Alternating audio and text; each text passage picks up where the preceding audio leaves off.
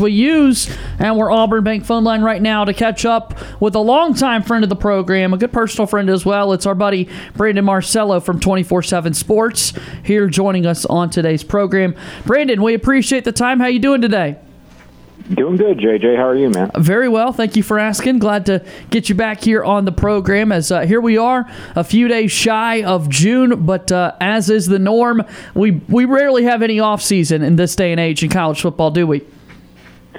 No, in fact, I, I was talking yesterday. Uh, football's year round in the sense that there's always I've got a, like my own calendar built in. We're in right now what I call business season, which is the month of May and uh, a little bit of June, where we're having all these spring meetings with these conferences, and this is when kind of decisions are made and the future of of the sport are kind of laid out as well. So we take a look at some of those decisions that are being made, and obviously at the SEC level, that's where we've got the biggest focus here in Auburn. We know a couple of teams are set to join the league and that sort of thing. So just kind of catch us up to speed on, on what exactly is taking place in those schedule conversations. Yeah, scheduling is going to be the big thing that's going to be discussed at SEC spring meetings next week uh, in Destin. Of course, it's going to be a lot more talk as well about NIL and recruiting calendars and everything, but scheduling is priority number one. I'm not so sure that there will be a decision reach of any any sort of official vote, but they're looking at a couple different scheduling models. One is an eight game schedule, another is a nine game schedule, and it appears that both would scrap divisions uh, no matter what, though that is yet to be formally discussed or even presented, but it appears that's going to the wayside. Um, and also the idea that there will be pods also appears to be out of the conversation. So we're looking at an eight game schedule potentially with one permanent rival and seven uh, teams rotating every other year, or not every other year, but seven teams rotating. Um, and then, of course, uh, the nine game schedule is a little bit different. It's three permanent rivals and then six teams rotating through there on your schedule. Um, those are the two main uh, formats they're looking at, and that's what they'll discuss. They'll look at that and see what the future holds.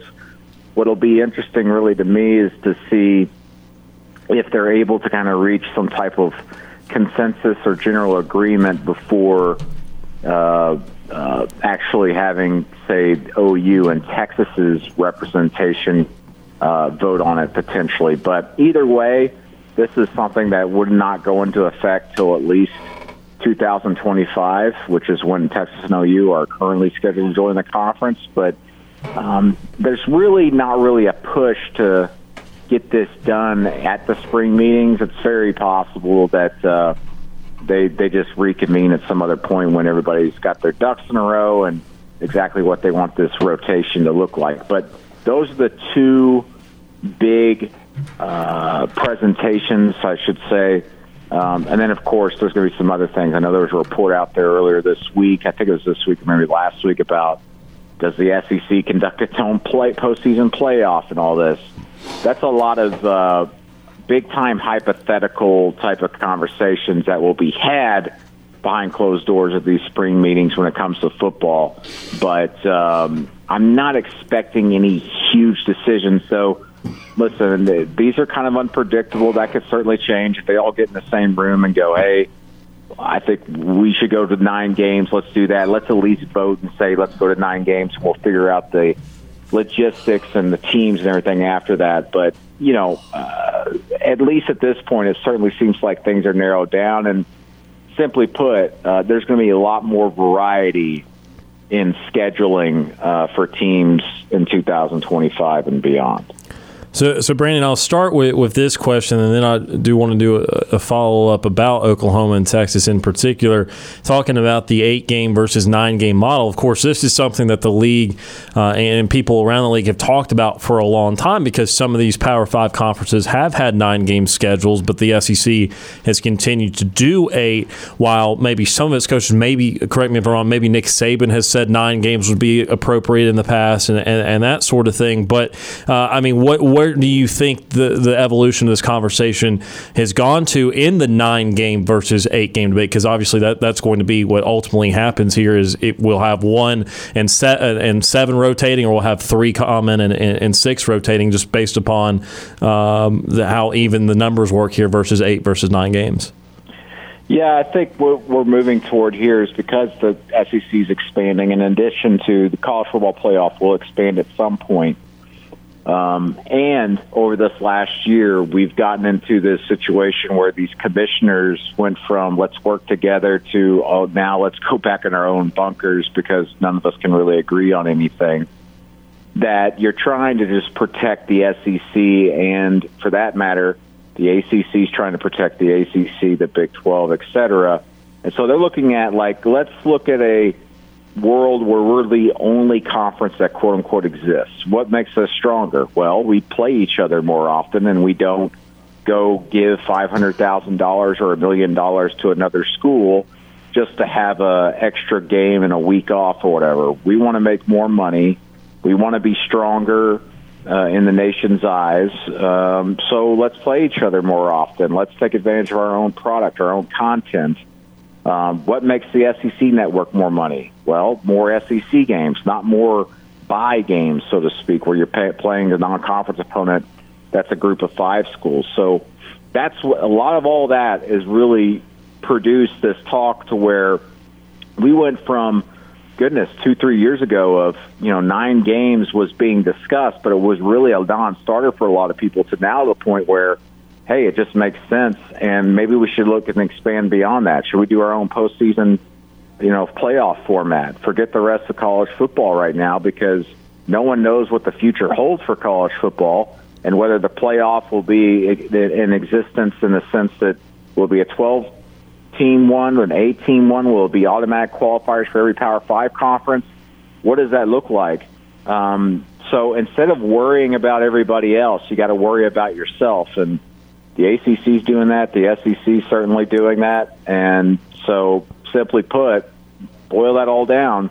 The more SEC games, the better. And in the end, I think that unless something changes on a national level, uh, where we start seeing some things streamlined and a lot of agreement come in place, you know, nine game schedules are going to become the norm uh, across the country. And then also, um, you know, you're going to see much more of a regional thinking uh, among these power conferences um, until uh, maybe they're able to all get in a room together themselves after they figure out their own situations and go, hey, let's work together and do our own postseason playoffs. So, for example, I know I'm being long-winded here, but I talked to a couple of ads, and the idea, some of the ideas thrown out there are, you know, let's do our own playoff maybe in the SEC, but also let's pit our champion in that playoff against the champion of, say, the Big Ten. Would the Big Ten be on board with that? They don't know, but they certainly would be willing to kind of at least push it out there. And again, it just all comes back to what helps them out. But you know, if they if they want to pitch it to the Big Ten or the Big Ten vice versa, uh, you know, and there's money to be made, why not try to do it? Yeah, I mean, huge conversations here taking place, conversations that uh, have not taken place, if ever, at least not in a long time. But my, my, other question for you, Brandon, and like I said, kind of revolving around Oklahoma and Texas. Uh, originally, I mean, this Oklahoma and Texas feels like like what has started all this. I mean, their movement is, is huge for the sport and for all all of collegiate sports, but especially obviously football. And uh, the, the, thought has always been, you know, 2025 is the Big 12 is just not going to let them leave period. But but there was a, a thought that maybe Oklahoma and Texas just force their way out, or, or the SEC would aid, aid with it, and that sort of thing. We've seen other teams kind of break their contracts maybe a year sooner in some of these smaller leagues and go ahead and, and they're going to start this process a year early. Is it still firm that 2025 is going to be the earliest we see Oklahoma and Texas, or do you think there's still any way that the, those two get released a year early per se? Yeah, that's the latest they'll they'll be able to join the conference, but it's certainly possible they could join earlier. But that's again, that's that's a money issue. Uh, they don't want necessarily have to pay pay the buyout uh, to get out of their grant of rights, and um, you know if they want that lessened, the the Big Twelve has shown that they are not willing to negotiate down. Now, again, we're in such a state of flux right now in college sports anyway. But the Big 12 is about to lose its commissioner, and they're searching for a new commissioner. And with a new commissioner comes new ways of thinking. So the new commissioner is like, you know what? You only have to pay 50% of your buyout if you want to get out earlier. Now, the SEC is perfectly fine just sitting there going, we don't need Texas and OU until 2025. Let them play through there. But if Texas and OU are sick of sitting in that room with the Big 12 and being pushed out of certain conversations and decision making, and they're kind of impotent here for the next three years, maybe they would make a move. But I don't see the SEC office trying to get Texas and OU to join them sooner. I think they're perfectly fine with just sitting there until 2025 until uh, this all becomes official. Brandon Marcello is our guest on this Wednesday edition of Sports Call. You can follow him on Twitter at B Marcello. So we've exited the spring portion of the calendar, spring practice, spring football, and that sort of thing. And a lot of people turn their attention to the transfer portal immediately following that. Nationally, a really big story with wide receiver Jordan Addison leaving Pittsburgh and looking for a new home. Where are we at in the transfer portal saga, Brandon? Has this kind of calmed down? Is it going to be that way, or, or or will there be another surge? Yeah, no more surges. Should, that that should pretty much do it. You know, the deadline has passed for people to be for players to be immediately eligible. Uh, if they want to be immediately eligible, their next spot they had had to have already joined the portal, and that date's passed. So, you know, there's going to be some players that join, and some of them will try to get a waiver from the NCAA to be immediately eligible. But there's not going to be any more big waves. Of course, there are still players in the portal that are available, a lot of them, and a lot of schools need have roster spots to fill. So, for example, Florida and USC always come to mind right now. USC uh, very much still below the scholarship limit. Florida as well. They're trying to add players, trying to you know obey the rules in that sense when it comes to scholarship limits, and also how many players can count back in their signing class. So, uh, you know, USC I think they're going to add a few more. Same with Florida, but um, you're not going to see any really huge fish joining that portal, or for that matter, making any moves and, and signing with anybody like we saw here in the last couple of weeks with Jordan Addison as we sort of shift our conversation to Auburn here locally on the Plains, of course, it's a fan base that you know very well from all your years uh, with the Auburn undercover crew, Brandon. Or we learned today that that Penn State game in the third week of the season is going to be at 2:30 on CBS, not a night game like the Tigers' trip up north to take on the Nittany Lions a season ago. Several Auburn fans a little bit grumpy about the fact that it's not a night game, but talk to us a little bit about this decision and how you thought thought about the idea of Auburn and Penn State being in the afternoon slot? Yeah, it's like it makes sense and, and pretty predictable considering the TV contracts. Penn State has that deal um, to where their prime slot is in prime time, so that game went to prime time. Uh, the SEC's prime slot right now in this TV contract is the afternoon, with it being the SEC on CBS. So uh, that Penn State Auburn game, no surprise in the afternoon. So pretty predictable to see that coming. Uh, I wouldn't be too upset about it because it is what it is. It's written in the stars, so to speak. We all saw this coming because of the TV contracts, and um, I'm sure Jordan Hare Stadium is going to be rocking anyway. Um, been to plenty of amazingly uh, uh, loud games in the afternoon there in Auburn. Has the dust settled on the Nick Saban versus Jimbo Fisher saga?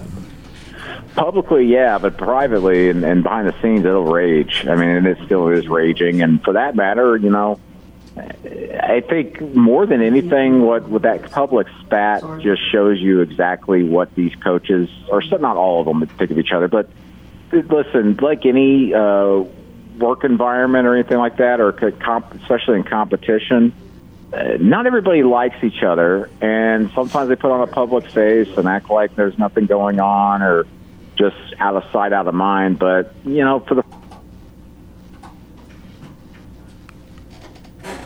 just lost connection there with Brandon Marcello from 24 7 Sports. We'll try to get him back here in just a moment, but uh, it is interesting to kind of get his take on that Jimbo Fisher and Nick Saban debate. Yeah, no, obviously that was a big conversation last week. Um, uh, it, I'm sure it will continue to be because of obviously the nature of these two schools and and uh, everything that will go into the October game and that sort of thing. And, and Alabama and A and M will, will be a night game, and it will, it will be a, a a game in which should be highly competitive, but at the same time, A and M still got question marks on their roster. They they bring in this historic recruiting class, and and uh, it was an incredible recruiting class, but also they've got to develop that pretty quickly, and so everyone will be looking forward to that game. So yeah, I think the conversation between Jimbo and, and Nick Saban will will continue, and, and now we've uh, we've got Brandon Marcello back on to uh, continue to talk a little bit about that Jimbo and and Nick Saban feud there.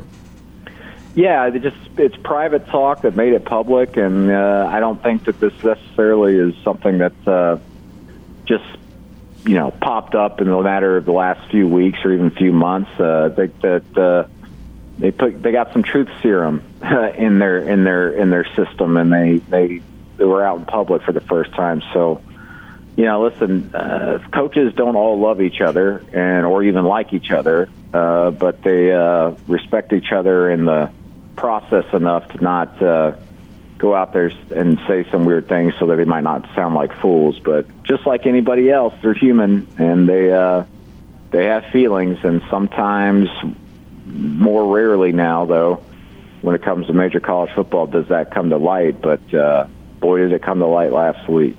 Yeah, no kidding. That was kind of crazy to watch it all unfold that way. Brandon, it's always a pleasure to catch up with you. I know that we can probably snap our fingers. The next thing you know, it will all be in Atlanta gathering for the SEC Media Days. Looking forward to seeing you once again. Tell folks a little bit about the, the stuff that you're working on right now for 24 7 Sports.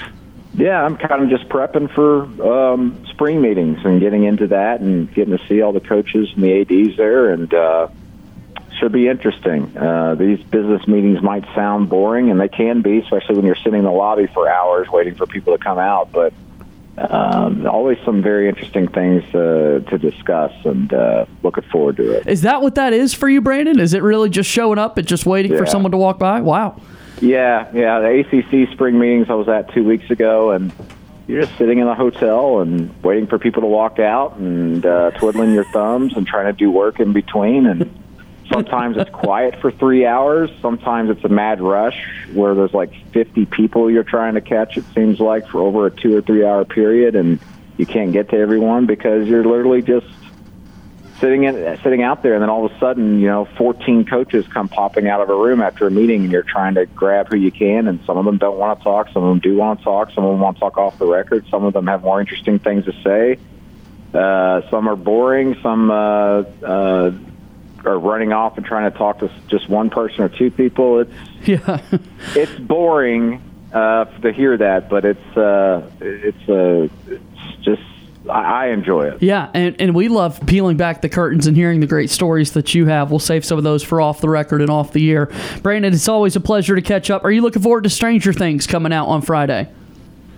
Yeah, it was. It coming out this week. I yeah. didn't know that. Wow, sneaking yeah, up on us. I, I guess I've been out out of the loop. Yeah, I guess it's been gone for so long. I don't even remember what happened on the show. But yeah, every episode greater than an hour. I'm, I'm preparing you, Brandon. It, it has oh, gotten oh lengthy coming out on Friday. So. Whoa, I don't know. Oof. Okay. oh, always good to catch up with you. We'll talk again soon. Okay. All right. See ya.